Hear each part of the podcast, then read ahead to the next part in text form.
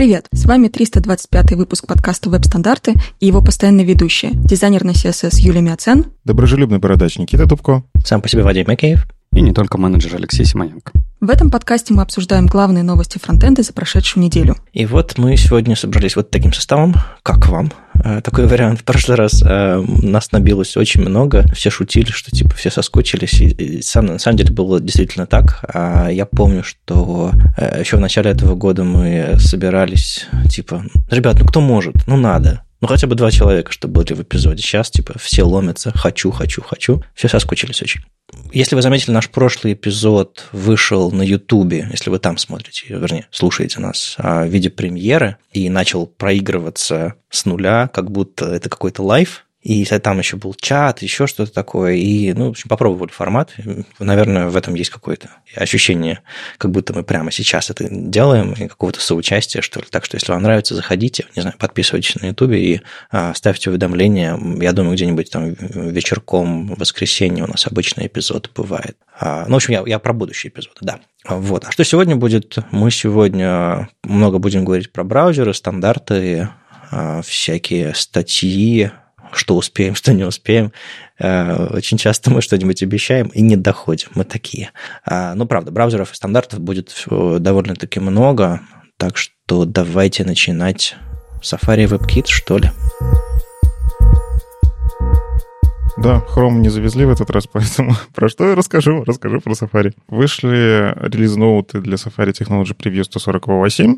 Мы в прошлый раз говорили, что 147 это такой вот майлстоун, э, когда вот они такие, мы закрепляем, вот это будет у вас в следующем релизе Safari, который выйдет вместе с обновлением macOS. А, и после этого они такие, все, открывайте шлюз. И 148 версия там содержит огромное количество всяких интересных штук. Что интересно, вот мне показалось, они многие вещи затаскивают из других браузеров, типа удобные штуки есть в Chrome DevTools, удобные штуки там в Firefox DevTools. И у них тоже такое появляется. Например, появилась возможность э, скопировать как fetch запрос вкладки для ресурсов, что, в принципе, я там в Chrome использую достаточно давно, очень удобно для дебага. А вот теперь это в Safari тоже появится. Если это единственное, что вас останавливало для перехода на Safari, вот, а в Technology Preview оно уже будет. А, что еще интересного, у них появилась возможность использовать Color Picker, который вылазит за пределы, за пределы браузера, то есть где угодно на экране. Да-да. Можно с рабочего стола что-нибудь пикнуть. Вот, это на самом деле очень крутая штука, потому что в свое время Chrome тоже такое пытались сделать, и у них не сразу было, у них было только в пределах браузера, потом, когда они Color Picker, вот этот EyeDropper, а, сделали, они сначала сделали тоже в пределах браузера, а потом такие, блин, а давайте сделаем снаружи, и сделали. Это оказалась очень полезная история. Ну, не знаю, там, Figma у меня десктопная открыта, я хочу в ней цвет э, пикнуть, а мне для этого надо там какие-то делать не...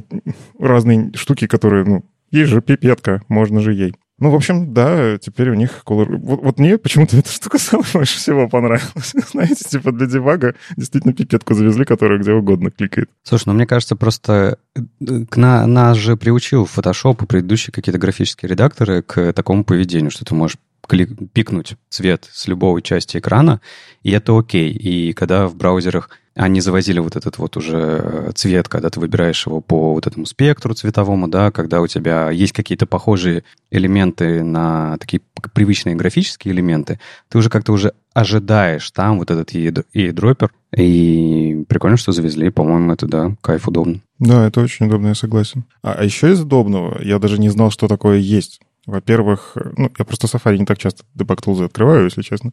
У них есть скриншот таймлайн. Вот они его завезли, то есть... Э, да ну? Ну да. Ни разу не знал? Я знал, что такое есть в хроме. Это я использовал. А вот то, что оно реализовано... Оно только сейчас реализовано, между прочим, в Safari DevTools. То есть сами по себе таймлайны я видел, но то, что на них... Мне, мне действительно не хватало скриншотов. Это полезная очень штука, когда я там, не знаю, профилирую сайт. Я хочу видеть, реально видеть, как он отрисовывается. И в Safari это наконец-то завезли. Это прям очень крутая штука. И более того, у них появилась туда возможность вставлять скриншотики при помощи консоль скриншот. То есть я где-то у себя в коде говорю, хочу, чтобы у меня в таймлайне появился скриншотик, вызываю консоль скриншот, и он появляется. Это прям офигенная вещь. Мне интересно, как они это реализовали, чтобы это на профилировщик не так сильно отражалось, ну, потому что это тоже скриншот сделать, это такая ресурсоемкая операция. У меня был интересный опыт. Я встретился на одной из конференций несколько недель назад с разработчиком DevTool в Safari а, в Амстердаме, Разваном Калиманом. Он раньше там в Mozilla работал, тоже DevTool делал. Вот сейчас вот их делает в Safari. И мы там где-то часок-полтора просидели, проболтали, типа, а каких вещей ты бы, какие вещи ты бы хотел видеть в, в DevTool'ах? Я начал ему что-то рассказывать про то, что мне, меня немножко бесит, когда я какой-нибудь условный border радиус отчекиваю, браузер такой, а вот тебе WebKit border радиус, я его применю. Я такой, да что ж такое? И его отчекиваю. И я предложил идею, что типа можно, если все префиксные свойства, чтобы тоже отчекивались вместе с группой целиком, ну что-то такое. А, обсуждали там э, режим э, адаптивный в, в Safari, и прочие, прочие, прочие вещи. Очень, очень дико интересно поговорить с человеком, который, собственно, не просто пишет код, а он еще и по нему еще приходится принимать решения, насколько эти вещи нужны, насколько они а, нужны всем разработчикам, насколько их просто будет внедрить. Ну, то есть за минимальное количество времени, максимальная польза, вот это все. В общем, а, нет такого, что они скучают и думают, что бы такое внедрить. А у них там огромный бэклог, насколько я понимаю, и они его каждый день приоритизируют в зависимости от того, о чем разработчики говорят, чего им не хватает, какие у них есть аргументы. Так что, ну, еще мы дальше обсудим. Рассказывайте разработчикам браузеров, что вам нужно, а не просто ждите и страдайте. Угу. Еще интересно, что они на самом деле в этом релизе, хоть и он и технологическое превью, вот это, а, в общем, они добавили очень много совместимости по спецификациям в разных местах. То есть это фиксы такие, и даже там, где написано, что edit, это по факту, если посмотреть, это просто в спеке было так написано, они у себя это добавили, просто его не было. А у них появилось там соответствие тому, как должны работать там inert атрибут, у него есть вся, всякие особенности, например, вот с display contents а, работал неправильно, а, и вот они починили, э, чтобы системные технологии здесь в этом месте тоже нормально работали. Они починили в анимациях всякое. Кстати, да, мы как-то обсуждали вот appearance свойства. То, то самое, про которое вот Вадим сейчас, кстати, и говорит, что вот этот WebKit, Border Radius, вот эти вещи, они часто прорастают из элементов форм. А, и элементы форм у них типа там по умолчанию есть какой-то appearance. Ну, не только у элементов форм. У многих элементов есть какое-то значение по умолчанию. И в свое время WebKit очень много всякого добавил, а оказалось в спеке этого нет. И вот они сейчас, они давно такие сказали, ладно, мы сделаем по спеке, начнем потихоньку убирать. И вот именно в этой версии они из Appearance убрали, ну, там большой такой список. Default button какой-то там есть. На самом деле, проще, чем перечислять этот список свойств, можно сказать, что сейчас есть только два значения валидных по спеке. None и авто. Угу. None это типа вообще ничего, а авто это браузер решает что. А уж какие там были, ну и черт с ними. Ну, по спеке да, но они все еще, например, работают с appearance text field, Видимо, ну, не да, так просто да, его да. взять и вы, э, выпилить, но при этом они его сводят в большинстве... Вот они написали, что в большинстве случаев мы его привели к авто, видимо, им осталось что-то там дотюнить, они это уберут. И полезно еще знать э, своих героев. Исследованием свойства appearance и приведением его к чему-то нормальному занималась компания Баку. Там прям Саймон Питерс и компания э, очень много всякого поисследовали веб, как люди это используют, как в браузерах внедрено, их позиции, взгляд на это. И, по-моему, год или два назад, собственно, собственно, вот была большая, большая статья, мы даже, по-моему, обсуждали о том, что ребята такие, окей, можно выпиливать, есть вот, так, вот такой вот план по убиранию вот этого всего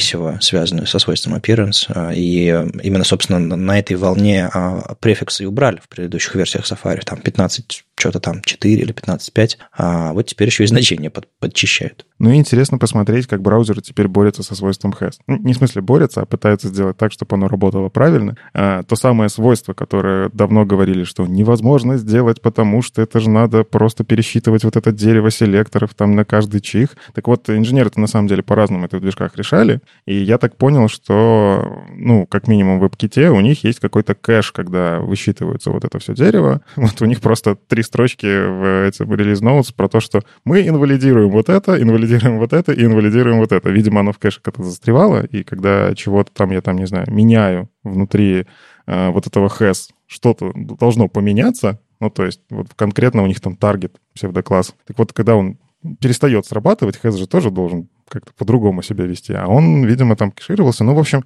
они потихоньку вот это тоже приводят к поведению по спеке. Но вот интересно, Chrome, Firefox тоже с таким сталкиваются или нет? Ну, потому что HES — это история такая сложная. Мне на самом деле в этом релизе понравилась одна вещь, строго говоря. Это новая штука, которую они добавили. Не просто фикс, а новая штука, связанная с CSS, это э, текст indent, свойство старое доброе, с ключевым словом each line. Раньше что, можно было сказать текст indent типа 1em, и первая строчка вашего параграфа отступала на 1 EM. Получался вот такой вот абзац с отступом, например. А сейчас можно написать 1 EM, пробел, each line. То есть это будет ключевое слово рядом со значением. И тогда каждая строка вашего абзаца, автоматически перенесенная, понятное дело, не только первая, отступит. То есть, наконец-то, можно не использовать, допустим, padding left какой-нибудь для отступа текста. И мне кажется, это ну, очень приятная штука, потому что паддинг — это все-таки свойство блока, а indent — это свойство текста, и тут логичнее, конечно, иметь такую возможность. Я, честно говоря, не знаю, с какой спеки это, ну, понятно, что там из текстовой спеки CSS, но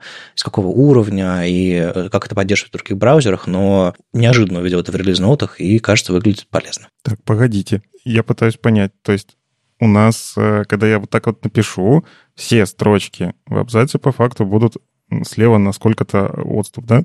Угу. Так э, если так, то почему не паддинг? Ну, типа... А потому что, например, можно написать текст индент минус 1 EM тоже.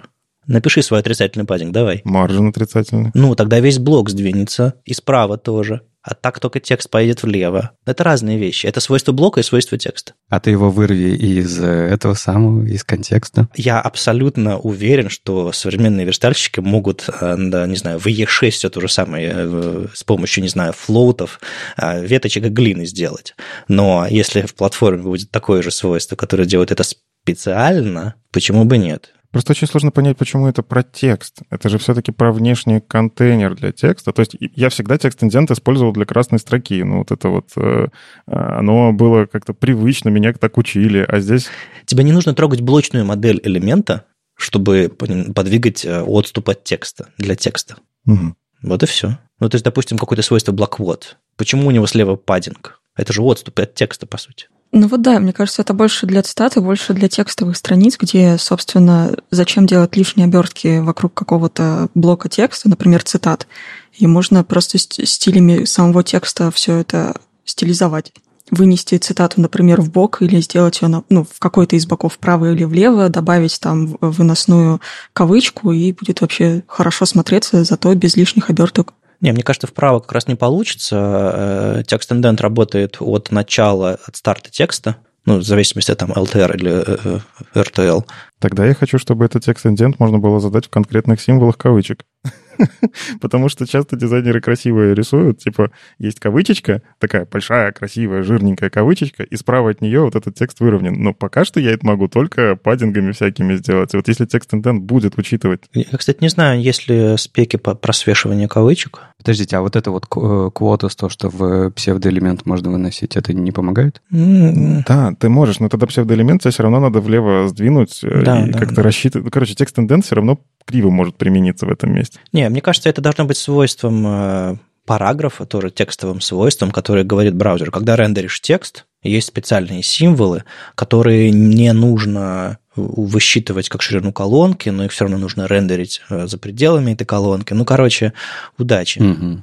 Но, да, я бы хотел, конечно, свешивать колонки нативно в вебе. Но раньше у нас переносов не было, а сейчас переносы есть. Перенос тоже не просто делать. Мне кажется, сложность сравнимая. Короче, я не знал, что маленькое свойство текст индент всех так заагрит. Хорошее же. Не, у меня, я тоже себе просто отметил этот hline, и я сначала тоже не знал, как его, ну, типа, нафига это, если есть паддинги, но вот в процессе обсуждения тоже вспомнил, что у нас же есть в обычных текстовых редакторах просто инденты, да, и там смысл уже не только в том, что ты делаешь один раз индент, а ты можешь делать же множественное количество индентов, и то есть типа параграф плюс параграф, как бы у тебя умножается индент, и ты вот такую лесенку из, не знаю, может, ты хоку пишешь и хочешь еще визуально показать, как это должно выглядеть. А паддинг, он как бы образовывает именно отступы в самом блоке, где находятся эти параграфы текста. Ну, в принципе, нормально. Единственное, что я пошел в GitHub, к слову, да, типа WebKit переехал на GitHub, и теперь он 100% прям там. И это отдельное удовольствие, потому что ты можешь прям, ну, вот в привычном интерфейсе, не вот в этом траке в старом, там с SVN, прям передергивает иногда, в привычном интерфейсе, и все штуки, о которых мы говорим, они же ссылаются тоже на какие-то конкретные pull-реквесты э, с комитами. И там интересно тоже сказано о том, что вообще это свойство, кажется, раньше поддерживался в старом движке, mm. в некоем э, Legacy Live Engine, а, но не в текущем. И они просто как бы возвращают паритет между а, старым движком и новым движком. Я так читаю вот то, что тут написано в комите. Я не знаю, насколько это так или нет. Я не погружался, не знаю. Слушай, я вдруг я, тут, я только сейчас сообразил, что ссылки э, со, из этого changelog сейчас ведут не в стрёмный старый э, трекер их, а на GitHub. Ага. О, господи, теперь я их буду читать, потому что раньше я заходил, и там был текст размером 10 пикселей, всякие стрём, стрёмные поля, ничего не... Леша. Так более того, ты из этого комита можешь пойти, э, перейти в смердженный pull request и посмотреть все обсуждение, которое э, предшествовало мерджу. Знаете что, главная фича этого релиза и этой недели, это то, что они в гид переехали, поливать на все остальное. Ну, я вдруг понял. Но, кстати, по ходу релиз ноута писались еще все-таки, когда был старый трекер, потому что это все работает через редирект. Ну, потому что ссылочка ведет на commits webkit.org, а вот когда ты переходишь, он тебе кидает на GitHub. Видимо, у них там автоматизация какая-то все-таки пишет эти релиз ноуты, а, и она в очередной раз попыхтела но ссылочки, слава богу, редиректятся, да. Да не, может быть, это вообще зеркало. В принципе, по-моему, как раз э, Джен Симмонс, когда писала о том, что, слушайте, ребята, у нас веб-кит весь э, на гитхабе, даже она, по-моему, говорила, что это зеркало, возможно, даже основное, но просто тут видны артефакты и с SVN. А ты хочешь сказать, что они до сих пор работают в SVN, бедные, просто потом это кто синхронизируется? У меня вопрос тогда. А зачем там в описании комитов git SVN ID с, со ссылкой на SVN? Может быть, это как раз переходный этап, когда они э, мигрируют, да, и это потом идет. А может, это им там внутри удобнее. Слушай, это большая корпорация, ты же не знаешь. У них там, я уверен, у них там, знаешь, не совсем SVN, а SVN там с кучей своих собственных написанных поверх SVN вещей. Да, бывает крупные компании, им что-то жмет, не хватает. А, тем более SVN, который жмет, дай боже. А что мы еще узнали от того, что э, WebKit переехал на, э, на GitHub? У них там то ли появилось, то ли, то ли... Ну, у них, безусловно, были раньше репозитории, там DevTools те же самые разрабатываются тоже то, там же, но это отдельная, отдельная вещь а, от движка. И мы э, еще узнали, что у них появился репозиторий Standard Positions. Вот это вот э, очень мощная штука, кажется. Там теперь есть еще один интерфейс к разработчикам WebKit. Да, есть возможность общаться. Но, кстати, он, вот мы сейчас записываемся, три дня назад он появился. То есть, мне кажется, это не миграция, там вполне себе всего четыре комита. А, но как только эта новость в Твиттере появилась, типа, смотрите, мы можем общаться с вами там про наши отношения к разным спецификациям, что, кстати, очень важно, потому что а, часто, когда я там, не знаю, готовлю доклады, я хочу узнать, как в браузерах относятся к той или иной спеке. Ну, вот недавно там WebPageID я, например, а, готовил, и Chrome у них вполне себе понятно. У них есть платформа статус, на котором они в том числе пишут, а хотим и не хотим, то есть можно понять. У Firefox тоже есть документики, э, там группки какие-то, но у них есть какая-то позиция, у них тоже есть репозиторий, в котором они это пишут. А у WebKit всегда было такое, типа, непонятно. ну, то есть где-то там в дискуссии кулуарной кто-то что-то сказал, вот мы считаем, что может быть реализуем. И иногда это прорастало там вот реально в то, что мы где-то слышали, что может быть. А сейчас у них вполне себе репозиторий, в котором прям есть позиция веб-кита а, касательно каких-то опишек, причем причем тут прям про важные опишки. И тут же, как только появилась эта новость, набежали деврелы хрома.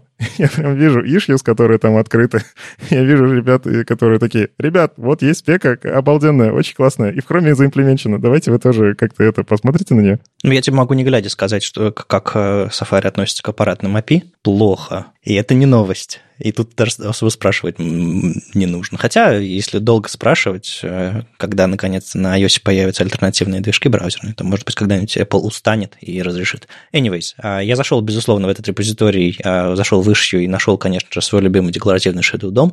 А, и мы как-то обсуждали же в, в начале, по-моему, в нашем пилотном, в очередном пилотном выпуске, что мы хотим от Safari. И, собственно, я говорил про декларатив Shadow DOM, и там есть заход от Бенни Пауэрса, а, какой-то комментик и много разных лейблов поставлено, и последний лейбл concern integration. А, то есть ребята засомневались, что это будет легко внедрить. И это, конечно, общение такое это, не знаю, ты смотришь на, как, как, не знаю, свет преломляется в ветках деревьев и делаешь вывод, что божеству не нравятся твои идеи, или оно, типа, не знаю, с тобой не согласно, или еще что-то такое. То есть, если они будут общаться с нами лейблами, эта штука будет довольно-таки бесполезная. Я бы очень хотел какую-то реплику от них, типа, мы считаем, что это, поэтому а чтобы э, это было легко внедрить, давайте сделаем вот такие изменения. Но пока только лейбл. Слушай, ну это такая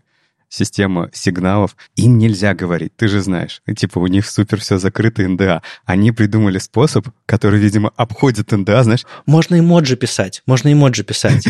У них же нет прямой интерпретации. Можно так, типа, несколько вставить, типа, мы считаем, что там, типа, молоточек, сложность, какая-то искаженная рожица, еще что-нибудь такое. Слушай, ну смотри, это смотря какой угол зрения, да, на это все. Другой, другая точка зрения, она про то, что, смотри, это уже первый подход к открытости. Да, не такой, которого мы ждем. Они не говорят нам прямо, что нужно делать и так далее, и так далее. Но недавно вообще ничего не было. Ну, то есть, как первый шаг... Нет, это даже не первый шаг. Да-да-да. Ну, тут... Это важно сказать. Это даже не первый шаг. Они и на гитхабе появились до этого раньше. Они нанимают крутых, крутых ребят. Один из людей, который пощупал этот Declarative Shadow DOM, это Маркос Кассерос, который там в Mozilla много лет работал, как бы э, стандартист с, с кучей золотых медалей и все такое. Ну, то есть, серьезные люди сейчас работают в WebKit, и много шагов было сделано. Это один из них. Тут как бы вопросов нет но все-таки чувствуется вот, вот, вот, вот странное чувство, что типа... Ну, не все сразу. Ну, я уверен, что в, в других ишах они общаются с людьми побольше, они просто...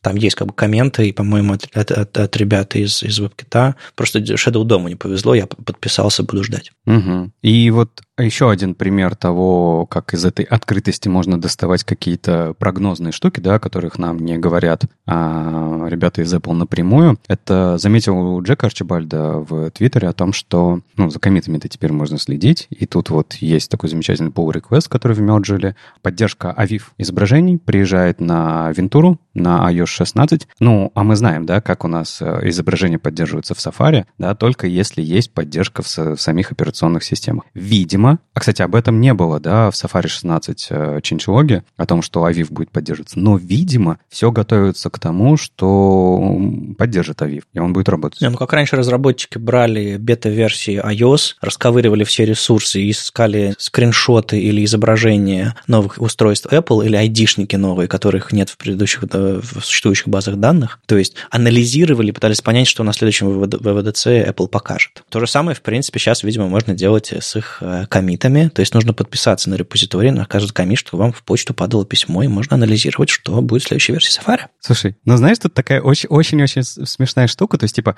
раскопали, да, то есть э, как это, э, ребята из DevRel команды Chrome... WebKit Rumors. Нужно, нужно сайт завести. Да-да-да. Но такое ощущение, что они занимаются не совсем своим делом. Ну ладно, как бы им нравится. Им нравится такая, знаешь, археология. Они это раскопали. Пришли ребята из Канаюза, такие типа, ну так давайте включать. В Канаюзе завели pull request о том, что Aviv coming to Safari, Safari on iOS 16. Типа там сослались на Джека Арчибальда и сослались на этот pull request. То есть типа и такие просят Джен Симмонс. Джен Симмонс, прокомментируй. А она такая, ну, слушайте, Авива в Safari 16 Beta 2, ну, это все, что публично известно, да, нету. А в Safari Technology Preview 147 тоже нету. Поэтому, наверное, рановато в Canayus это включать. То есть, типа, оно будет или нет? ну, извините, как бы в том, что вы сейчас знаете, его там нету, поэтому ждите. Слушай, ну когда на твоей головой висит мощная гильотина под названием NDA, ты говоришь только то, что можно говорить, поглядывая на это лезвие. А и вот тот разработчик из WebKit DevTools, с которым я общался, тоже очень аккуратно говорил. Очень откровенно, очень классно, но очень аккуратно. Так а какой смысл включать э, в Canayus то, что еще не имплементировано. Ну, типа... Да ну, ребята просто, ребятам просто понравилось вот это вот слухи. Да-да-да вот эти вот типа веяния и прочее. Понимаешь, Chrome это штука, про которую у тебя нет никаких... Короче, нечего обсудить на кухне, в кулуарах, понимаешь? Они и так все рассказывают. Про Firefox тоже. А Apple, это ты прям, ты можешь просто, типа, слухи, исследования, раз, вот эти вот все, да? Ну, про Chrome я с тобой не соглашусь. Ну, то есть, если, если ты что-то прячешь, значит, интерес к этому дико возрастает. Есть такое. А, и, может быть, это часть их маркетинговой стратегии. Ну, не знаю. Мне кажется, что, возможно, им открытость в каких-то местах была бы в пользу, не только в браузерных, в смысле там операционной системы, устройства и так далее. Но взвешивая э, закрытость и количество, не знаю, слухов и интересов, которые это рождает, они такие, да нет, нам норм, и открытыми оставаться. То есть э, это, конечно, рождает, кроме недовольства разработчиков, еще какое-то, ну, скажем так, когда в Safari что-то появляется, мы такие, офигеть. Когда в Chrome появляется, ну, понятно, в Chrome очередная новинка. Ну, Чувствуете? Обсуждаем. Вот я не знаю, Юль, Юль, ты же заметил, да, на этой неделе такой бум от Safari такой, типа все такие спокойно работают, и только вдруг кто-то, знает, ты слышишь, как микрофон кто-то кидает на, на землю, он такой бум. Чё? Это что было, Юль? Да, собственно, весь твиттер просто каждое утро просыпаешься, а там 100-500 твитов, а все, все обсуждают что-то про Safari, что-то новенькое.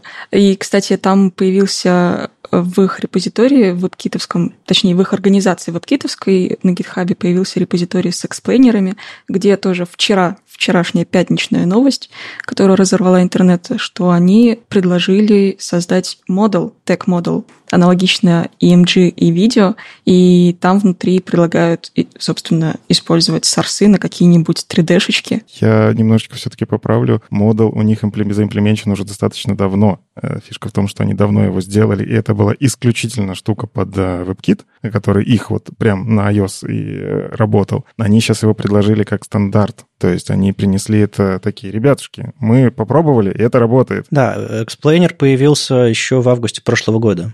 А просто кто-то запостил демку с кедом крутящимся, и Джен Симмонс ретвитнула, а, и люди такие, ау, мы не заметили, и начали обсуждать. Мне кажется, это вот очередная волна. Да, но после твита Джен Симмонс просто, я не знаю, все начали об этом кеде в Safari писать со всех сторон. Все начали обсуждать, что с этим делать. Потому что когда они опубликовали демку в августе прошлого года, там была какая-то очень-очень такая 3D-моделька, какая-то скучная, нереали... нереалистичная. Я уже не помню, что они там опубликовали. А сейчас э, кет фотореалистичный, крутится. Тогда был кроссовок.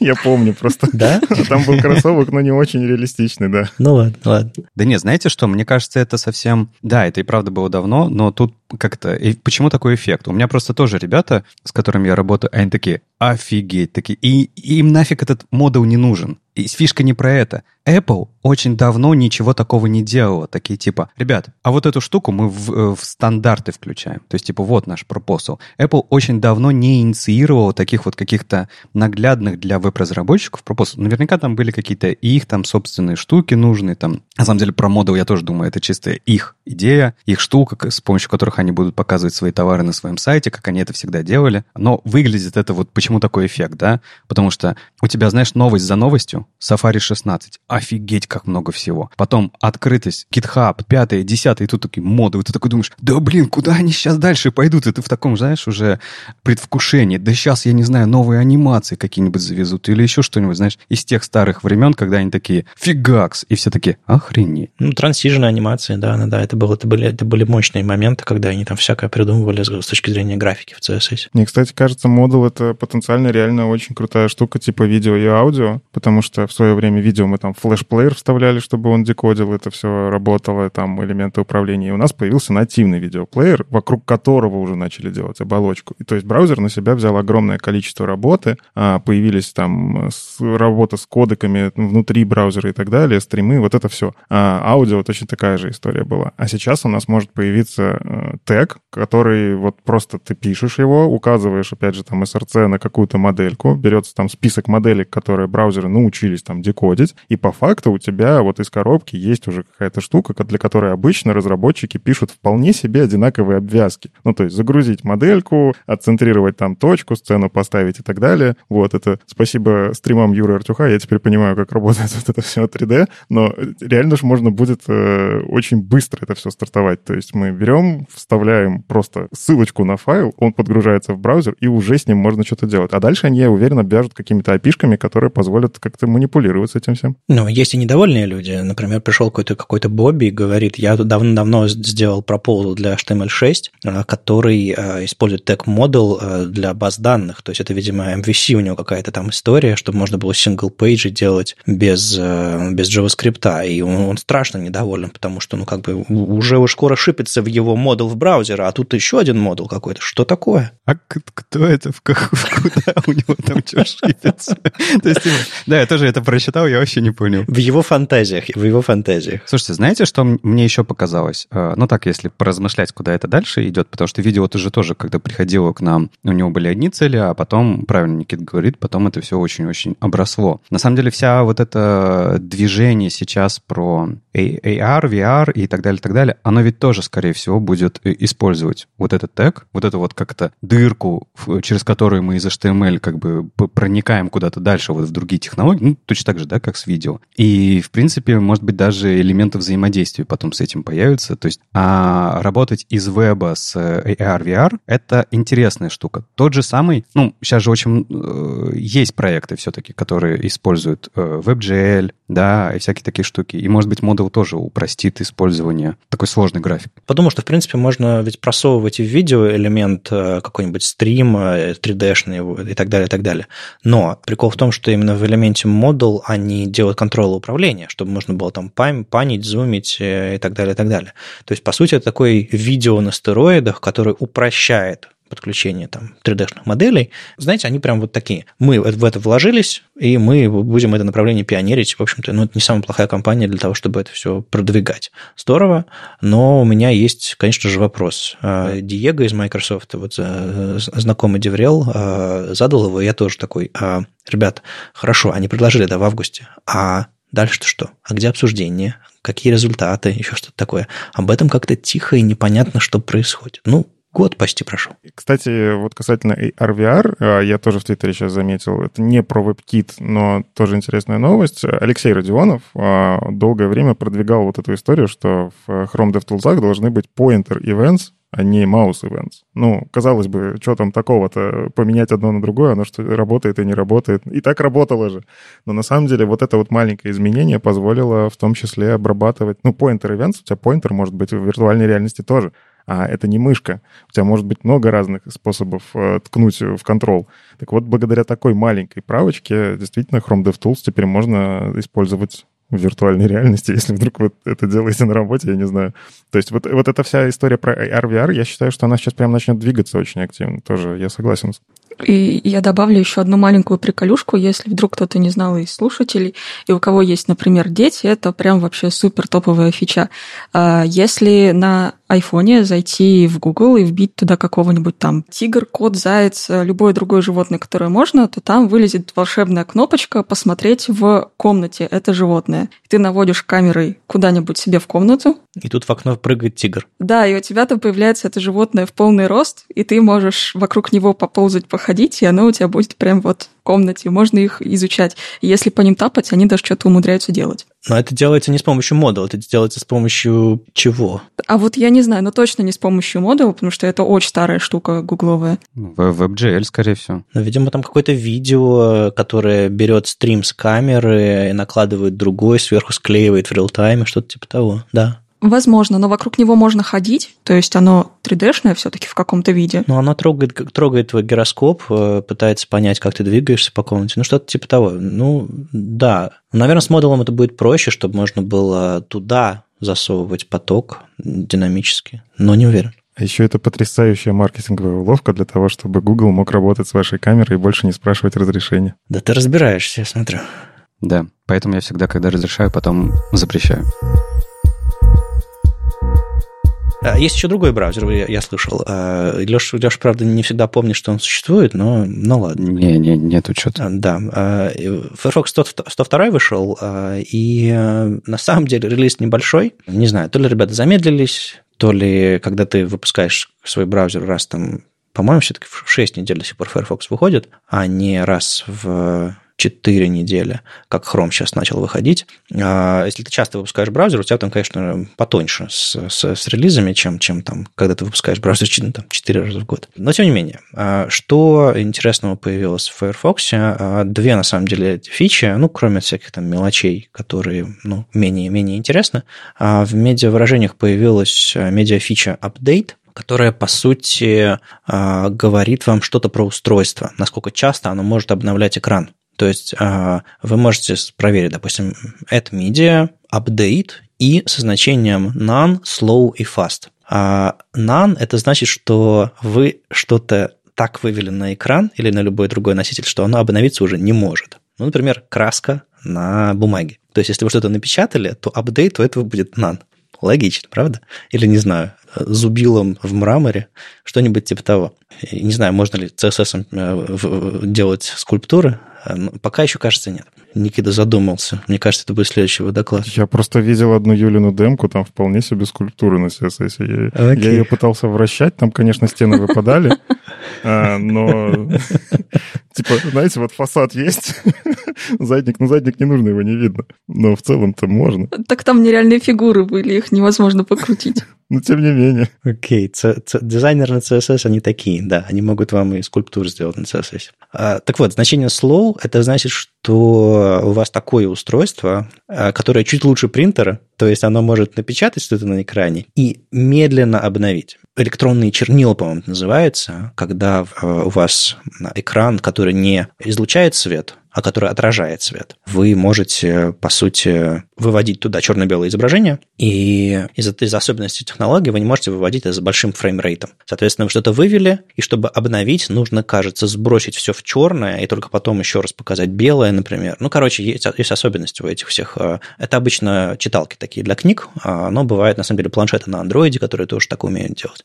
И вы с помощью медиавыражения можете определять такой тип экрана с помощью, вот, собственно, update slow, например. Угу. У меня просто, знаешь, какой вопрос? Мне казалось, уже было что-то в CSS, а я, как знаешь, из прошлого выпуска человек... А, а там монохромность можно было проверять, по-моему, экрана, а сколько он цветов он может воспроизводить, нет? Я немножко про другое. Я, я просто считал это свойство как э, замедление анимации, замедление любой перерисовки, правильно? Ну, по сути, да, мы тротлим перерисовку, либо отменяем ее вообще. И есть же и тоже медиавыражение prefers reduce motion, когда ты указываешь браузеру, что вообще я не очень люблю, когда все дрыгается, когда все перерисовывается. А, это, это немножко другое. Они очень созвучны, не кажется? Ну, оно про, а, и то, и другое про движение, про замедленное движение, ускоренное движение, но немножко не то. А prefers, э, все вообще медиа фичи с, с префиксом prefers, это, по сути, твоя настройка а, или особенности твоей среды, а, которую ты сам выбираешь чаще всего. То есть ты можешь сказать, я не хочу анимации, у меня медленная сеть, еще что-нибудь такое.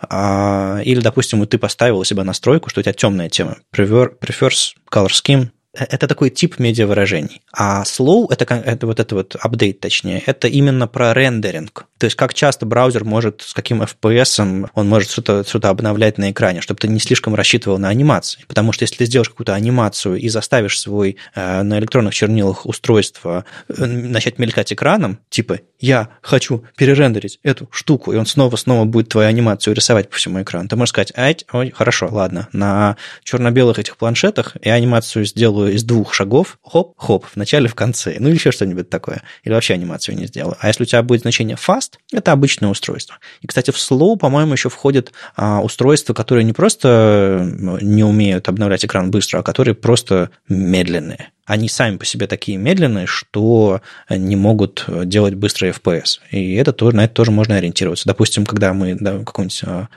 живую трансляцию делаем, типа там в Zoom, в Meet, еще где-нибудь, а там ведь тоже frame rate очень низкий. А это, конечно, вряд ли там сработает на уровне CSS, но я имею в виду, что могут быть такие устройства, которые тоже медленный frame rate делают, чтобы экономить электричество или просто потому, что они очень слабые. Так что их тоже можно таким образом детектить. А вот интересно, почему они пошли по ключевым словам, потому что ты несколько раз употребил слово FPS, ну, аббревиатуру, и это кажется вполне себе, ну, вот как с пикселями, мы же не пишем а экран широкий, средненький, ну и маленький, мы пишем конкретные пиксели. И кажется, когда мы работаем с анимацией, ну, это как обычно, когда задают три значения а, каких-то вот ключевых слов, всегда появляются промежуточные устройства, по которым непонятно, а это электронная читалка, а если она слишком быстро обновляется, эта читалка, у нее же FPS больше, Ну, то есть я понимаю, что это браузер, устройство само в эту спеку такая. Мы будем сообщать вот здесь, что у нас вот значение, допустим, slow, но мне как разработчику, наверное, было бы удобно понимать, что, например, вот Chrome планирует вообще в 120 FPS. Они уже давно целятся и такие, когда-нибудь, я уверен, придут. А, типа, появится 120 FPS, для них надо еще по-другому что-то делать. С точки зрения дизайна, может, более, не знаю, анимации про более продуманные с большим количеством точек промежуточных. И в то же самое время там есть Kindle старого поколения, Kindle нового поколения, которые тоже по-разному скорость отрисовки. Мне FPS важнее. Мне кажется, что как и со значением font weight, например, есть bold, есть normal, а есть 100, 200, 300, 400 и так далее.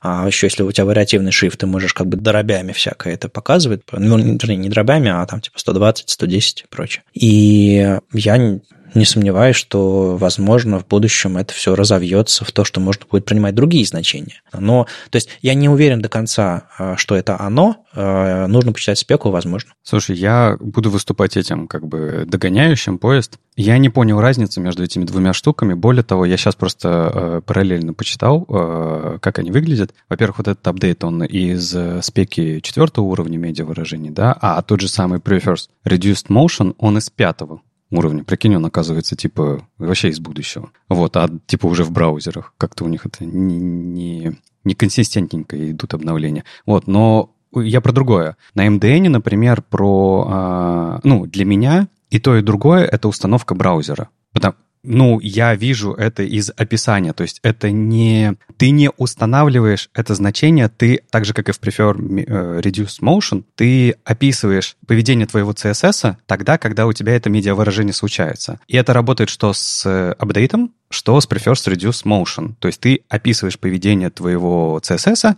в тот момент, когда это медиавыражение видит окружение браузера, ну, типа, подходящее под эти условия, да. И то, и другое про скорость отрисовки. И на самом деле в MDN Почему меня это смутило? В MDN пример про замедление анимации. Prefers Reduce Motion про замедление анимации. Э, объясните мне, как вот... Э, Леш, представь, что у тебя устройство 120 FPS поддерживает, но тебе это нужно исключительно для того, чтобы видеть свой курсор быстро на экране, тебе нравится, чтобы он, не знаю, прокрутка была плавной, но тебя бесит анимации на сайтах. Ну, не знаю, или не бесит, или просто у тебя такое состояние, что тебя они вызывают какие-то физиологические сложности.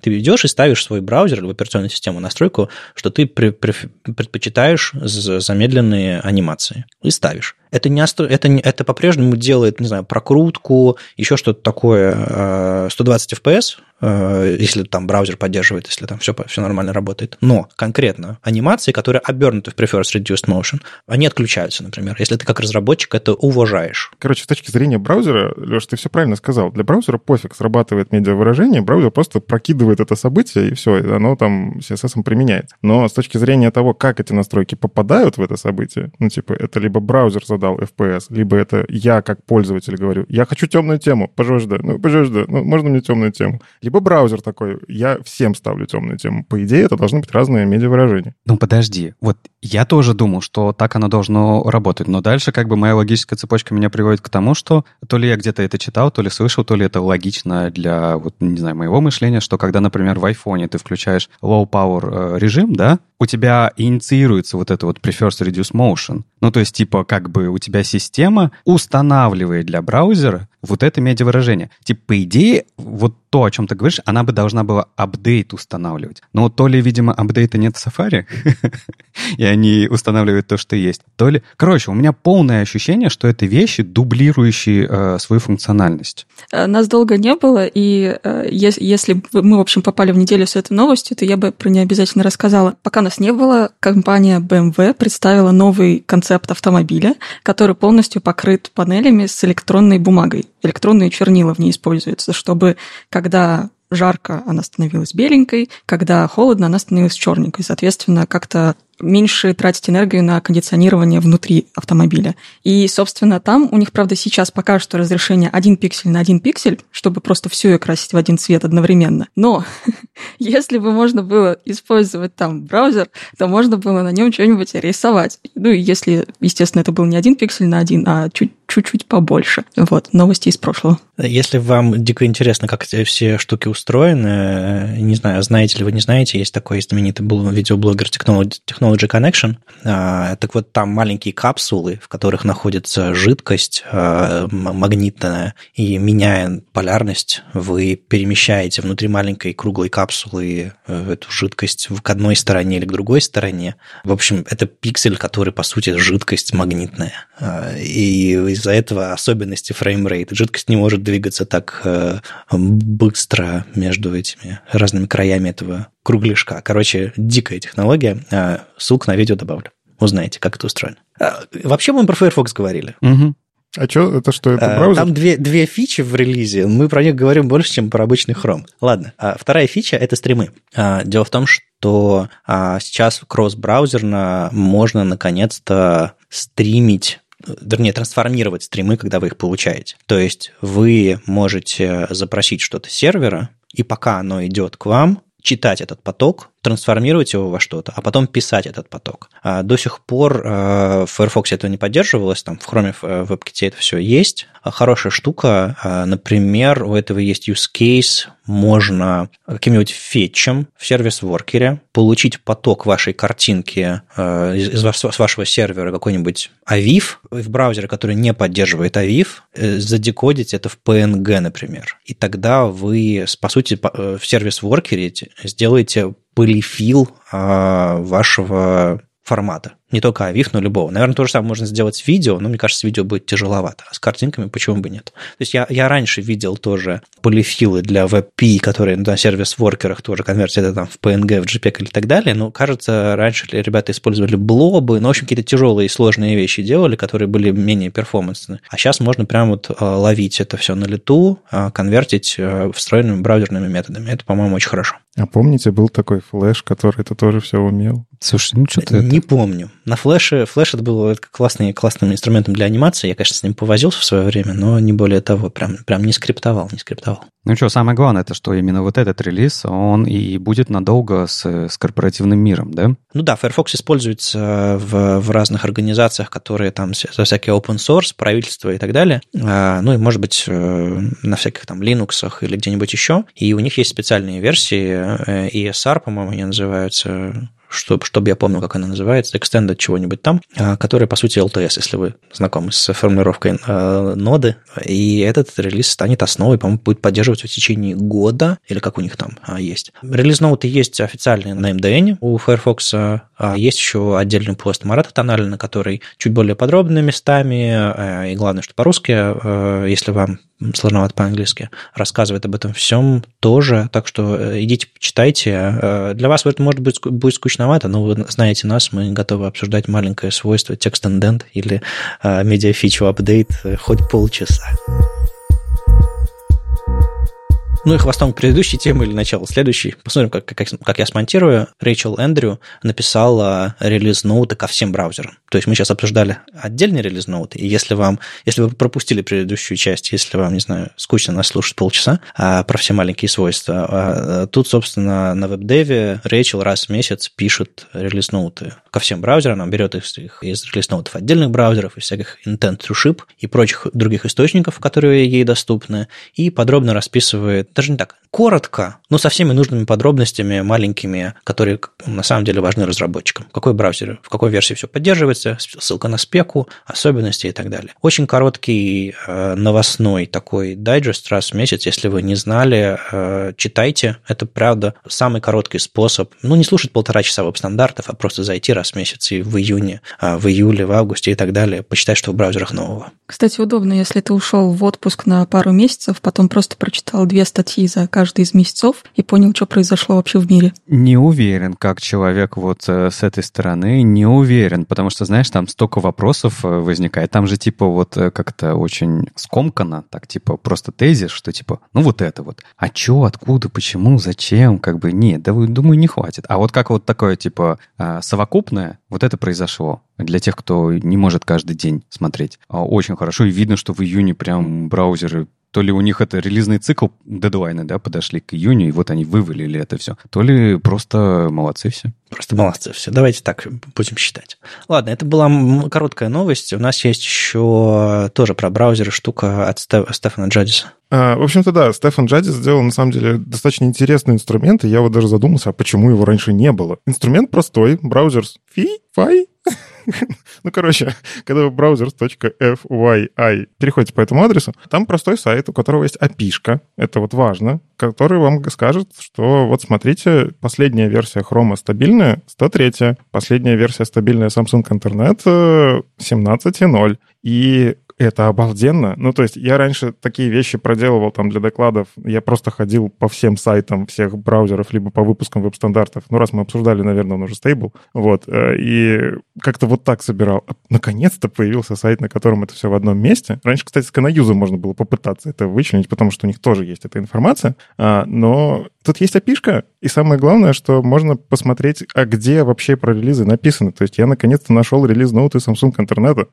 ну, то есть я, раньше мы статьи на медиуме читали, что у них там появилось, а у них есть релиз ноуты, между прочим. Не то, чтобы они дико полезные, ну, есть. Слушай, я себя, вот ты объяснил, как ты смотрел текущие версии браузеров, я чувствую себя супер странно, потому что, ну, я просто открывал эти браузеры у себя на компе и, типа, смотрел, типа, ну, их версию. Не, это слишком странный способ. Ну, это нормальный способ. ну, ну, слушай, у меня просто проблема в том, что я сижу на канарейках, и у меня всегда версия не та. Кстати, вот Вадим сказал не то чтобы полезно, я понял, что ссылка обновилась. В смысле, она undefined теперь.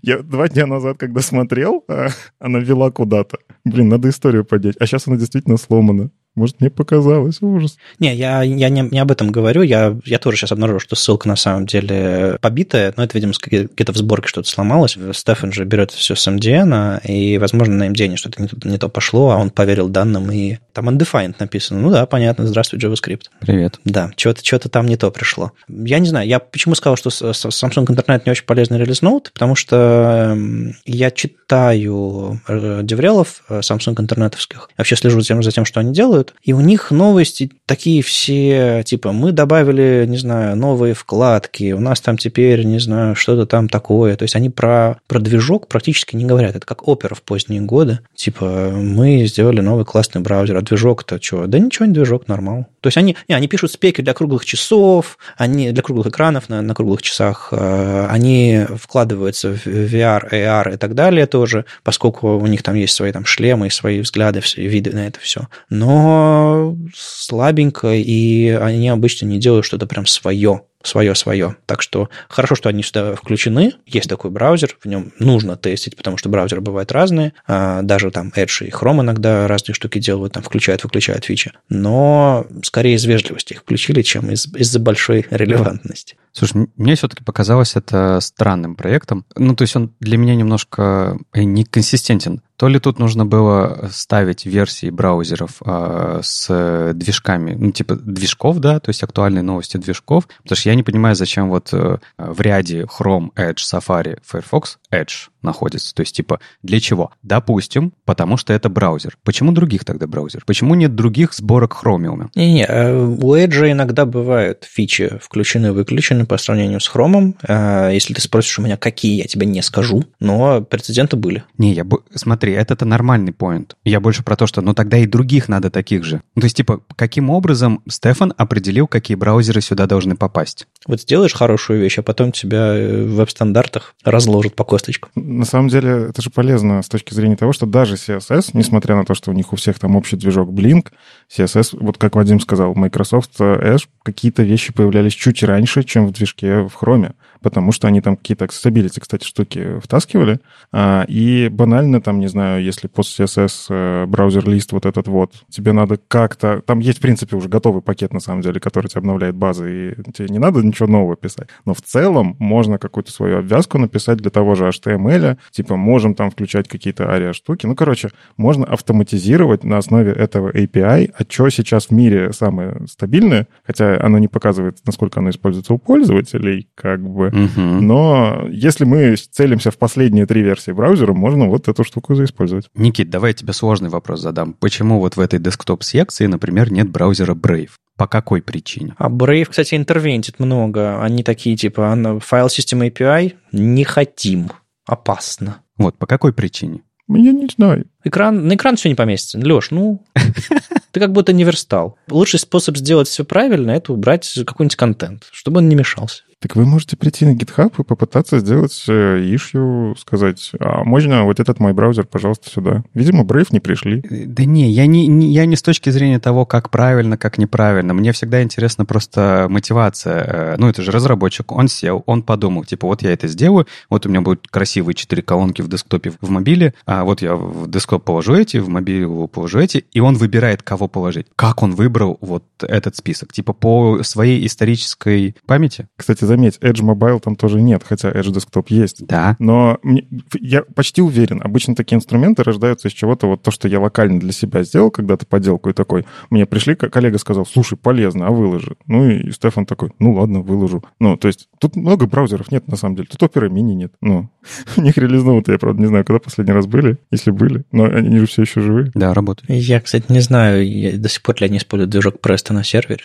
Надеюсь, нет. В общем, это, это, это пэт-проект, который не факт, что будет развиваться и обновляться. Если сообществу это понравится, то в какой-то момент люди придут на GitHub и начнут развивать его. И особенно, если браузеры, деврелы или просто там, разработчики браузеров будут обращать на это внимание, они смогут держать это все в актуальности, предлагать свои браузеры в этот список. Он хотя бы иконки использовал адекватные, потому что иногда разработчики берут и используют какие-то иконки из прошлого века. Это тоже бывает странно. В общем, Стефан, мне кажется, молодец, что он показал, что, а, есть такие данные, их можно запросить, он даже тут показывает, типа, курлом, как все это сделать. И тут есть еще RSS, что интересно. То есть э, в каких еще местах вы можете подписаться на RSS с обновлениями браузеров, э, с версиями браузеров. Это тоже, тоже вот такой вот... Даже если на этом сайте была просто одна ссылка на RSS, это было бы уже полезно, мне кажется. Это можно все мои пять подписок, которые у меня уже есть на релиз ноута других браузеров, заменить на одну. Если уж Леша поворчал, я тоже поворчу. Я бы немножко делил на два всю информацию с MDN,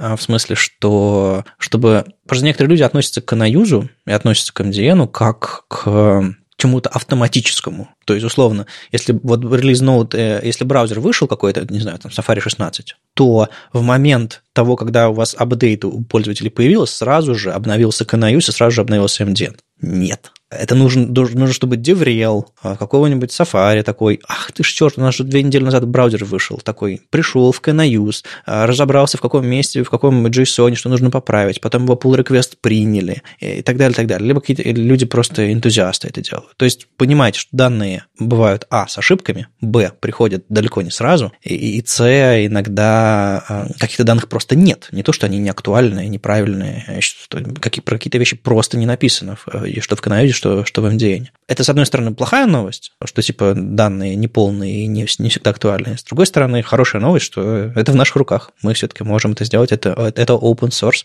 а это витрина, и она тоже open source.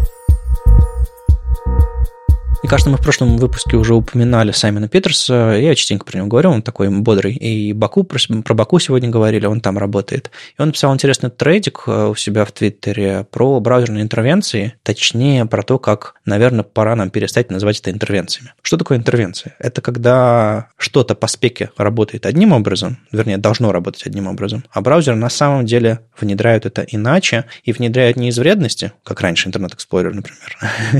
ну ладно, он не из вредности, это делал, а делал это потому, что у них были свои взгляды. Хотя это можно назвать вредностью. А потому что это правильно написано в спеке, но интересы пользователей позже или во время реализации, или через спустя какое-то время, все-таки оказались важнее, чем э, особенности работы браузеров. Например, если вы сейчас вызовете на странице э, Window Open какой-нибудь и захотите открыть поп-ап или там новую вкладку, новое окно, если пользователь э, не поучаствовал в этом процессе, браузер не откроет. И это что такое? Это типа веб-платформа сломана, мы пишем код, а он не работает? Нет, это интервенция, которая улучшает пользовательский experience. То есть пользователи не хотят, чтобы все сайты могли делать вам какой-нибудь а, window open, например. Или, допустим, а, вы идете на мобилку, и у вас там какое-нибудь классное видео, какой-нибудь TikTok, и оно не автоплеится. Почему? Потому что браузеры не хотят, чтобы трафик жрался, чтобы громкость была, еще что-нибудь такое. То есть они решили, что для пользователей это плохо. И вот это все, в общем-то, называется интервенциями. Но э, Саймон пишет еще, что есть менее известная интервенция, это что документ write, это такая штука, которая блокирует тред вообще JavaScript. И пока э, write не, не, не случился, там все, все, весь рендеринг замирает. Это, короче, способ убить вашу страницу. Это практически while true. Ну, не такой, конечно, жесткий.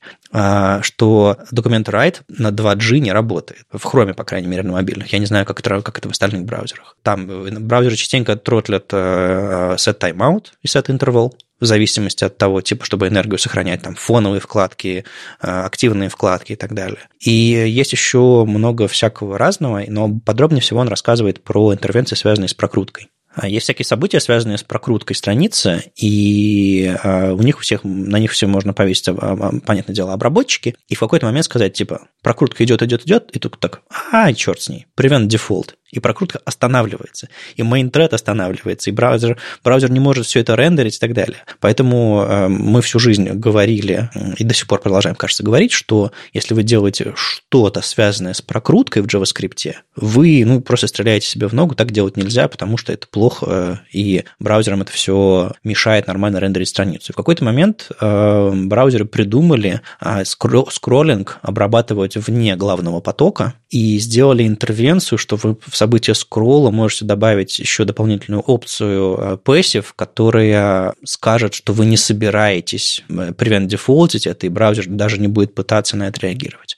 В общем, много интересных особенностей. А конкретно есть э, репозиторий Web Incubator Community Group на GitHub у них ребята, которые занимаются разными разработками разных стандартов и всякими продумываниями, как, как веб будет развиваться дальше. Это все эти штуки зафиксированы. Более того, очень часто они зафиксированы прямо в спецификациях. И в этом месте, собственно, мысль про то, почему это уже не интервенции. Раньше это было, мы это стандартизировали, это стало мешать пользователям, или разработчики придумали новый способ, как мешать пользователям. И мы такие, давайте все-таки поменяем реализацию в браузерах, а потом добавим это все в спецификацию и так далее. То есть это реально было интервенцией, то есть типа, ладно, мы передумали.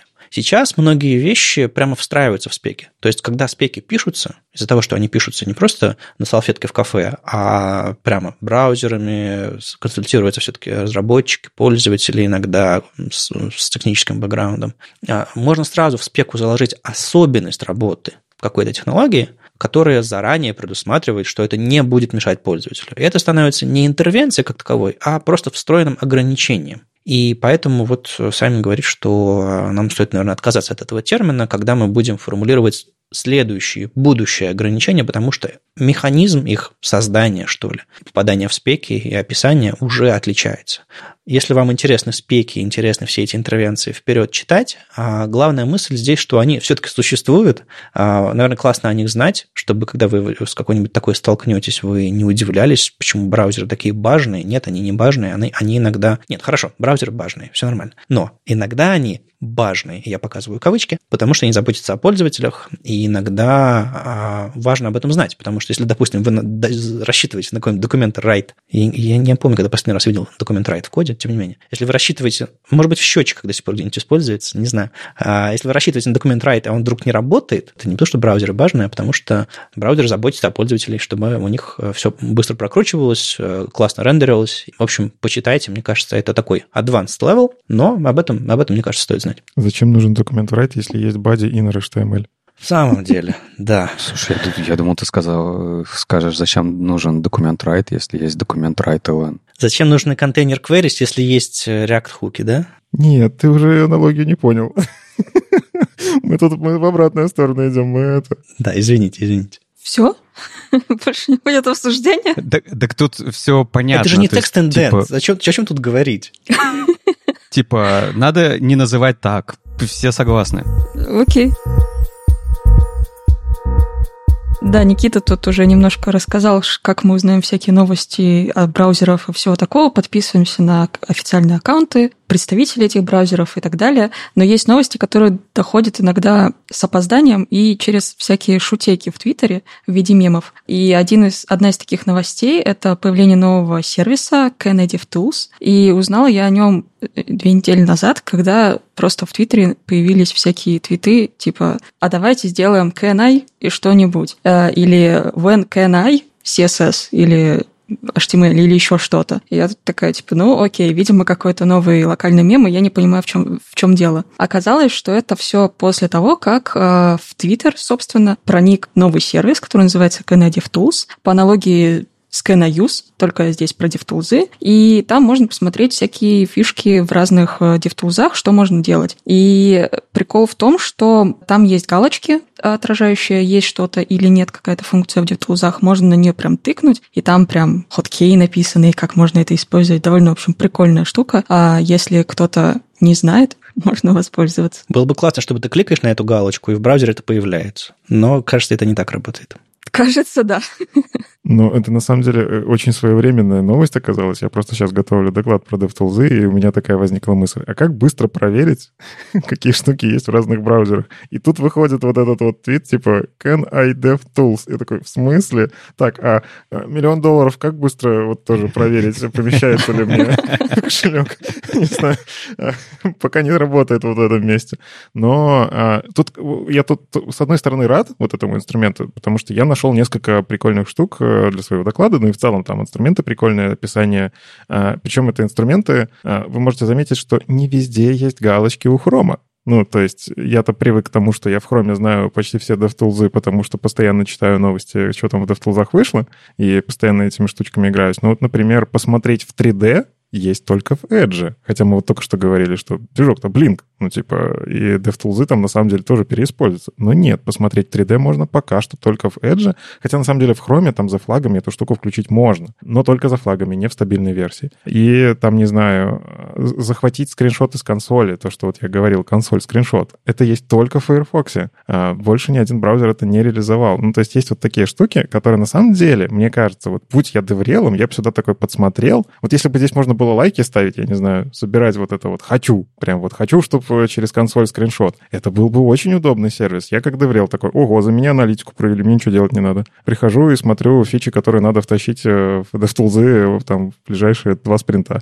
Ну, это так, я фантазирую, конечно, но есть недостаток у этого инструмента. Тут очень... Не все далеко есть, потому что я знаю много крутых штук, которых здесь просто нету. Возможно, автор просто ими не пользуется. Ну и в целом в DevTools есть проблема. Какой-то кусочек для дебага используется вот для этого, в другом браузере подход к дебагу вот этого же самого другой. И это один и тот же инструмент или это два разных инструмента? Ну, вроде мы решаем одну и ту же задачу, но интерфейсы абсолютно разные. Ну, например, в Safari они, в принципе, мне кажется, специально такие, нет, мы, мы художники, мы не будем называть все как везде, мы нарисуем по-другому, там, назовем это не профилировщик, а таймлайн, и вот, вот это вот все. В целом, почему нет? Но это одно и то же или нет? Там еще есть э, такой маленький незаметный функционал, можно поставить звездочки всяким разным э, штуковинам, фичам, и, ну, ты, понятно, это для себя складываешь, чтобы, не знаю, что-нибудь с этим сделать. Но всякие деврелы, по идее, могут через какое-то время прийти и попросить статистику по кликам на всякие эти звездочки и пособирать информацию, кто чем заинтересовался и что интересного. И про конкурентов в том числе, чтобы посмотреть, у кого что-то есть, а у нас нету, а люди хотят. То есть снова кто-то будет продавать мои данные или что? Да, почему бы нет? Слушайте, ну, во-первых, надо сказать, да, в первую очередь, отличный инструмент, хороший. Вообще разработчики любят сравнивать э, разные штуки между браузерами, да. Но я немного подушню, да, опять. Ты не любишь, да, эти homegrown инструменты, да? У меня просто, знаешь, я вижу что-то, и у меня вопросы. И я вот вижу столбик с оперы, и у меня вопросы. Типа, это для чего? Но зачем? А, гла- а главное, я не понимаю, ну, опять же, вот возвращаясь, да, к мотивации разработчика. Э, это разработчик сел, типа такой кофе себе налил ночью, а музыку врубил себе в уши и такой, все, я пошел кодить. Такой, так, выберу, какие браузеры я буду сравнивать. Так, Chrome, Firefox, Edge, Safari и Opera. Вот очень люблю Opera, как бы 10 лет люблю ее, как бы, и вот вставлю ее сюда, потому что уважаю, пускай они здесь будут. Вот, кстати, когда-то Opera был самый популярный браузер Беларуси, между прочим. Прям самый популярный. Когда-то и E6 был самым популярным браузером. Почему бы его не вставить сюда и тоже не сравнить DevTools? Но есть различия с Chrome. Ну, то есть, с одной стороны, это тоже Chrome, но я вот вижу, например, э, Opera не дает им репортить issues. Типа, мы ничего от вас не слушаем. В отдельной вкладке не открыть. DevTools, да, не открыть в отдельной вкладке. Ну, то есть есть какие-то различия. Мне было бы, например, полезно, наверное. Не проинспектировать элемент почему-то, видимо, в правой кнопкой. Ну, в общем, есть отличия. Подождите. И, кстати, Леша, в отличие от э, браузера FYI, здесь речь не про фичи браузера, конкретную версию, там, движ, движок и так далее, а про интерфейс. А в интерфейсе могут быть гораздо больше отличий. Да, про интерфейс инструментов разработчиков. То есть вы хотите сказать, что в опере кто-то разрабатывает э, сайты, и для них там очень важны девтузы. Вы к этому ведете? Ну, например, да, да. Есть люди, то есть, скажем так, люди сидят в браузере, который им кажется хорошим с точки зрения их собственного опыта, а, а разрабатывают они в нем, потому что там те же самые Chrome DevTools по, по, по их ощущениям. И вдруг они э, всю жизнь разрабатывали в опере такие, заходят сюда, а в Chrome это больше фич. А что, что это они прячут их от меня? И такой раз на Chrome свичнулся. Не, ну если, типа, мотивация была такая, что есть люди, и он их знает, или видел статистику, что они разрабатывают в опере, и там DevTools очень важны, все, нет вопросов, я снимаю. Я, типа, я же сказал, я подушнить, да, может быть, тут, типа, все, все по делу. Не, мне кажется, люди пользуются, скажем так, люди, которые знают, что существует браузеры больше, чем одного, который по дефолту стоит в их операционной системе, разработчики, то есть, а они пользуются разным браузером. То есть я, допустим, не знаю, Firefox пользуюсь. А это почему? Ну, потому что я знаю, что есть выбор, и я стараюсь сделать этот выбор. Люди, которые, в частности, из-за, из-за интерфейса. То есть мне Firefox э, идеологически как, как движок, хочется его поддерживать, э, но и интерфейс мне Firefox нравится, там есть хорошие, хорошие, хорошие решения, которые из-за этого я пользуюсь. Мне кажется, этот сайт показателен с точки зрения того, что автор этого сайта — это разработчик из Индии. А. Я не знаю, какими браузерами пользуются разработчики из Индии. Я точно знаю, что там азиатские некоторые разработчики пользуются вообще не теми браузерами, потому что, ну, у них рынок другой. Там какие-то, по-моему, продукты Гугла в том числе в разных странах запрещены, и, ну, Chrome у них нету. Если бы делал этот разработчик, допустим, там из Китая, у него, наверное, сайт по-другому выглядел. Ну, то есть мне этот сайт еще интересен в том числе, что вот, а вот в Индии большой рынок, огромный рынок, между прочим, вот интересуются вот этими фичами. Тут можно это тоже посмотреть. Кстати, я зашла, когда к нему в профиль, ну, посмотреть вообще, кто сделал этот инструмент, заметила маленькую штуковину, которая, я не знаю, когда она появилась э, в гитхабе, я не так часто захожу в профиль к людям э, целенаправленно, и там под таймлайном, как ты контрибьютил, появилась маленькая ссылочка посмотреть это все дело в 3D, в VR или э, in real life, а, и там как раз-таки по этой ссылочке у тебя моделечка вот с этим же твоим таймлайном, только он в 3D, его можно повертеть, покрутить и пошарить куда-нибудь в соцсетях. Ну, естественно, не на модуле сделано, как можно было бы догадаться, но, кстати, прикольная новая штука. Ладно, ладно, я согласен. Я, кстати, посмотрел еще статистику браузерную в Индии, там и правда, при, прикиньте, Opera обгоняет Firefox. У Firefox 1,75%, а Opera 2,45%. А, не, в этом смысле я согласен, да, все, все по делу. Ну, просто знаете, как, когда ты разрабатываешь в своей экосистеме, и ты там видишь э, набор каких-то инструментов или браузеров, иногда просто возникает вопрос, а почему оно здесь? Ну, а почему здесь нет Samsung и Internet Explorer, или как он там, Samsung?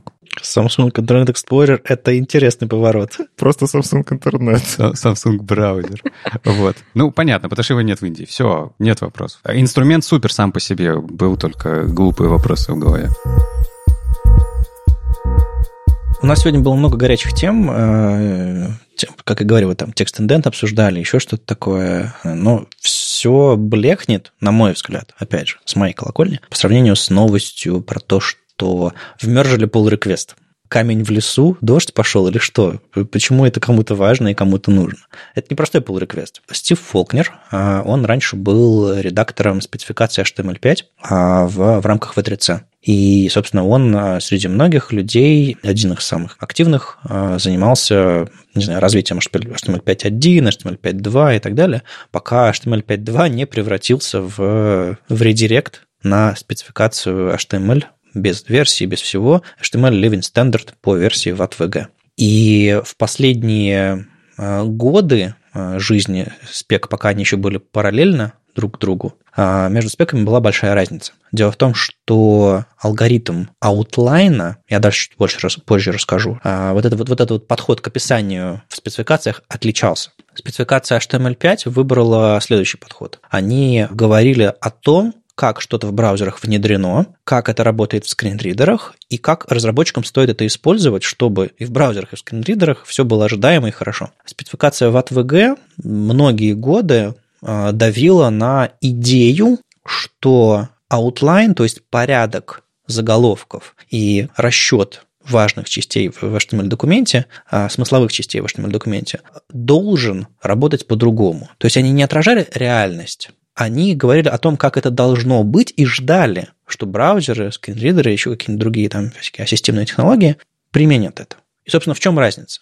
По версии WATVG или HTML Living Standard, если вы используете заголовки H1 а, на странице вообще везде, а уровень этого заголовка, например, обозначаете исключительно вложенность в, во всякие смысловые элементы типа артикла, секшена и так далее, вы имеете право это делать. Потому что в зависимости от вложенности артиклов, секшенов и так далее, браузер должен рендерить заголовок как типа как H1 на верхнем уровне, если он вложит какой-нибудь секшен, то в, а, как H2, если еще в один секшен вложен как H3 и так далее, и так далее. Была такая раньше идея в спецификации, что не нужно вам все эти 6 а, уровней заголовков, просто вкладывайте их в, в отдельные секции, и браузер правильно их интерпретирует. Более того, все-таки маленькая реализация в браузерах этого есть. То есть это не работает в браузере браузерах. Спойлер. Но маленькая реализация есть. На самом деле, если вы будете вкладывать заголовки в, в секции, по-моему, размер шрифта будет уменьшаться сейчас в браузерах. По-моему, это в Chrome есть, я не знаю, где-то еще есть. Но немножко э, все-таки пытались они это внедрить, но, по-моему, по-моему, зря.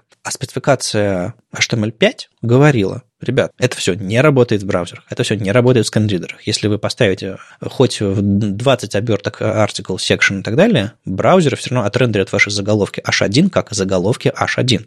Если у вас на странице, не знаю, 20 заголовков H1, что из этого главный заголовок? Непонятно. Так что этот pull request делает, собственно? Этот pull request после того, как э, спецификация HTML5 по версии V3C перестала развиваться и стала редиректиться на HTML Living Standard, эта спека, э, этот pull request, точнее, собственно, приводит состояние дел к реальному. То есть все несколько лет в, в спецификации в ATVG, которая стала заменой V3C-шной, существовала вещь, которая не имеет отношения к реальности. Описание алгоритма аутлайна, по которому браузер должен строить уровни заголовков и так далее. Сейчас огромный pull request, который на самом деле ишью в этом репозитории, по-моему, чуть ли не с 2015 года длились, и наконец-то Стивен Фолкнер с помощью там Доминика Деникола, Саймона Питерса и многих других хороших людей а, дожал наконец-то в огромный документ HTML pull request, и это титаническая работа. Все вхождения, все упоминания аутлайна, все упоминания каких-то там алгоритмов, расчеты и так далее наконец-то вмержились. И сейчас э, спецификация в ATVG-шная, HTML Living Standard, говорит вам, ребят, используйте уровни заголовков правильные, в смысле э, нумерованные, H1, H2, H3, H4 и так далее.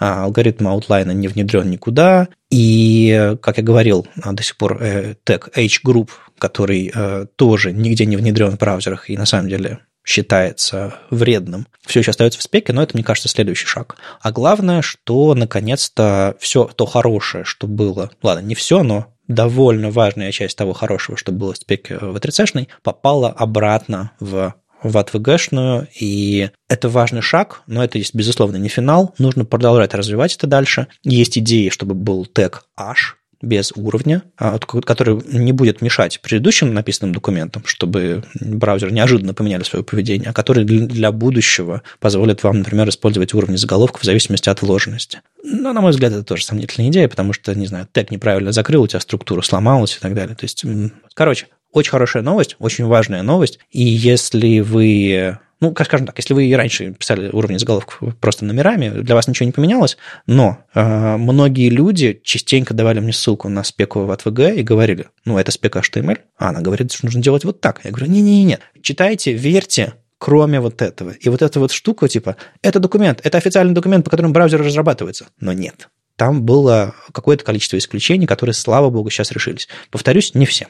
Ну, вот для меня это, с одной стороны, я не знаю, как относиться к этой новости, либо хорошая, либо плохая. Пока что немножко грустная, потому что я как раз-таки знал вот это, что в спеке написано, и я верил, я надеялся, что браузеры доберутся. Они же сейчас пытаются все привести к стандартам. Очень хотелось. Так никто не мешает ревертнуть, когда это внедрят. Но сейчас-то зачем? Я искренне верю, что если введут тег H, то я буду радоваться этой новости. Просто так H, возможно, отложит далеко в бэклог такие типа, ну окей, мы спеку привели к тому, как на самом деле в мире, H, ну, когда-нибудь реализуем.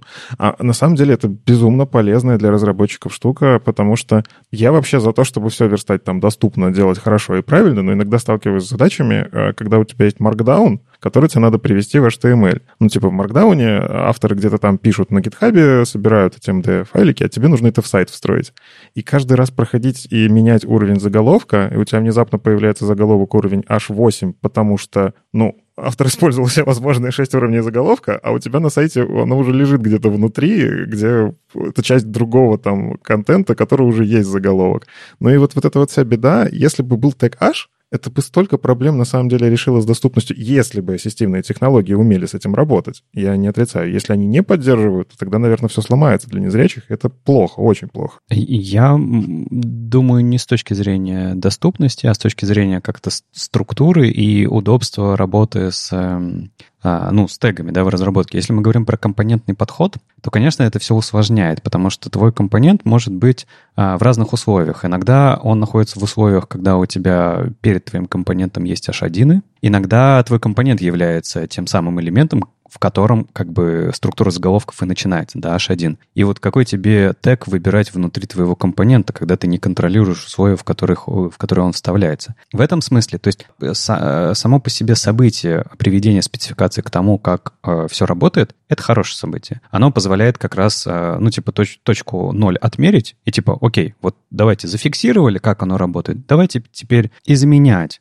типа улучшать поведение для разработчиков, для браузеров, для а, доступности и так далее, и так далее. Ну, потому что, согласись, да, а, улучшать и изменять и переписывать спеку, которая как бы так и не работает, ну, это еще сложнее, да, возможно, оно и не двигалось все это время никуда, потому что, ну, а как это делать, если по факту так не работает, и как бы о чем о чем мы тут вообще обсуждаем? Но вот это вот прелести современной разработки, прелести компонентного подхода, прелести того, что ты не знаешь, где твои элементы будут использоваться, да, в каком окружении, приложение. Оно, конечно, уже будет э, тесновато в этом будет. ТКаш бы спасал. То есть если бы браузер сам определял бы уровень заголовка твоего от э, того, где он находится, ну так вот оно, спасение. И, возможно, в том числе чтобы это внедрять, а, и решили вот это уже замерджить, потому что, и правда, давайте оставим H1, H2, H3 и все остальные как есть, как они работают. Типа вот, вековая спецификация, вековое поведение зафиксировали. И вот рядышком добавим H, который как бы сам уже генерится. Это бы помогало, я думаю, разработчику. Есть очень важная штука, которую я забыл упомянуть. Я сказал, что с элементом H-Group что-то не так. Главное, что с ним сейчас что-то не так, это то, что он существует. Дело в том, что раньше паттерн заголовок под заголовок заголовок предлагалось э, в спецификации в ATVG решать следующим образом. Вы берете тег H-group, по сути, группа заголовков. Пишите там H1, мой заголовок, пишите H2 сразу же под ним, и это становится под заголовком. И эту, собственно, магию добавляет H-group. Без H-группа два тега, идущие, идущие рядом, делают, скажем так, секции контента. Так вот, спецификация V3C предлагала использовать для этого паттерна заголовок под заголовок просто параграф. Почему-то решили H-group элемент все-таки оставить, но поменять ему контентную модель. То есть, если вы делаете H-group и хотите сделать заголовок под заголовок, вы все-таки пишете тег, а потом параграф. Э, это тоже приведено к реальности, это тоже не мешает, это тоже, к счастью, нормальная ситуация э, для реализации этого паттерна. Но тогда зачем элемент H-group, если он ничего не меняет? Если вы после по заголовку просто пишете параграф, это и без H-группы сработает. Возможно, его действительно выкинут следующим шагом. Но э, важное самое, что этот паттерн именно так решается. Не заголовок, еще один заголовок, а заголовок и параграф. Окей. И будем ждать тогда каких-то дальнейших уже изменений на базе вот этого изменения, потому что это изменение нам-то ничего не дает, к сожалению да, то есть, э, ну, я имею в виду разработчикам. Ну,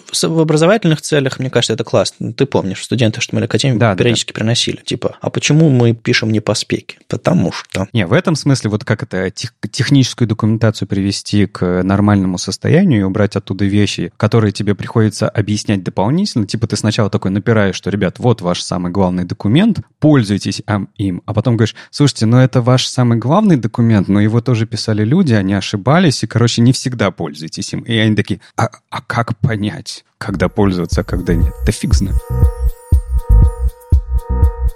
Нам еще принесли Лея Веру и Крис Лили прикольную библиотечку Colors.js. Собственно, это те самые люди, которые работают над э, спекой по цветам и принесли библиотечку по цветам. Библиотечка прикольная. Собственно, она помогает работать э, со всеми цветовыми пространствами. И что меня цепануло в ней, это то, что там есть, ну, во-первых, конвертер из одного цветового пространства в другое, что довольно полезное, особенно когда ты делаешь какой-то сервис для большого количества устройств, и часть из них поддерживают какой-нибудь интересный, яркий, красивый цвет, а часть из них нет, и нужно из одного в другой конвертировать. И вторая штука — это возможность интерполировать градиенты, что много раз на всяких докладах, во всяких демках показывали, что у нас действительно есть большая проблема в э, некоторых цветовых пространствах, когда ты делаешь градиент, он идет неправильным путем, которым, который тебе нужен. И здесь можно, собственно, поиграться с этим, опять же, в разных цветовых пространствах и поделать всякие прикольные демки, повыдергивать цвета из градиентов э, и поиспользовать где-нибудь у себя, у себя на сайтике или в прилажке. Что скажете? Вам было бы интересно попользоваться этой библиотечкой у себя в сервисе или на личном сайтике? А вот не очень понятно. Тут на самом деле э, парадокс-то в чем? Я в том числе смотрю, как развиваются нативные цвета, и хочется использовать то, что в спеках. Но Ливеру тоже вся в посте в блоге своем написала, а почему мы сделали не как по спеке? Почему мы сделали вот этот синтаксис странный какой-то там lch.l, вот это все? Потому что на самом деле так уже пишут. То есть она в том числе посмотрела какие-то реализации, где уже как-то с цветами работают, и что люди просто привыкли вот писать вот так. Поэтому почему бы не дать им возможность реально использовать то, что они и так используют? А в спеку это затащить, к сожалению, будет уже глуповато. Ну, потому что спека, она решает другие задачи, э, и часто там хочется, чтобы браузер сделал мне мою хотелку, но иногда проще библиотеку вокруг этого написать. И тут вот забавно, что на самом деле Color.js есть же еще инструмент от злых марсиан, который про конвертацию цветов. Он э, частично пересекается с этим, хотя, кстати, там с градиентами этого вот нету. Вот э, киллер фича вот этого инструмента, что здесь есть градиенты, вот эта интерполяция, а там немножко, ну, цели инструментов разные. И вот интересно, что, да, у нас сейчас с цветами прям появляются целые библиотеки, целые обвязки для того, чтобы потом, на самом деле, мы потом от этих обвязок, мне кажется, избавились. Когда это все затащится во все браузеры, появится нативная поддержка там, мы не будем думать, есть у браузера поддержка LCH или нет. Она просто будет, и все. И мы все забудем, что такое RGB. Ну, например. Я хотел бы в это верить. Этой библиотечки еще интересный раздел с демками, а, в которых, собственно, показано, для чего ее можно использовать. А, там есть кастомный элемент Colors Watch, еще что-то такое. Но мне больше всего понравился близость к, к именованным цветам. Дело в том, что я люблю э, использовать именованные цвета в своих демках, э, всякие там томатные, пшеничные, сливовые и прочее. И там вы можете написать хекс какой-нибудь, ну, или в, любом другом формате цвет э, в поле ввода, и Лея попробует э, с Крисом показать вам ближайший цвет к тому, который вы на хексом написали. То есть, если вы, допустим, э, имеете какой-то исходник в одних цветах, а вы хотите привести их к именованным, по какой-то причине, а вы можете попробовать воспользоваться инструментом, и, там, допустим, первые парочку значений, они вполне себе адекватные, а потом начинается очень странное приведение к, к цвету, который попросил. Ну, в общем, там, видимо, какая-то логика внутри. Нет такого, что типа они э, начинают чем дальше, тем менее быть похожими на мой цвет, который я ввел. То есть там первые несколько близко, а потом начинается что-то такое.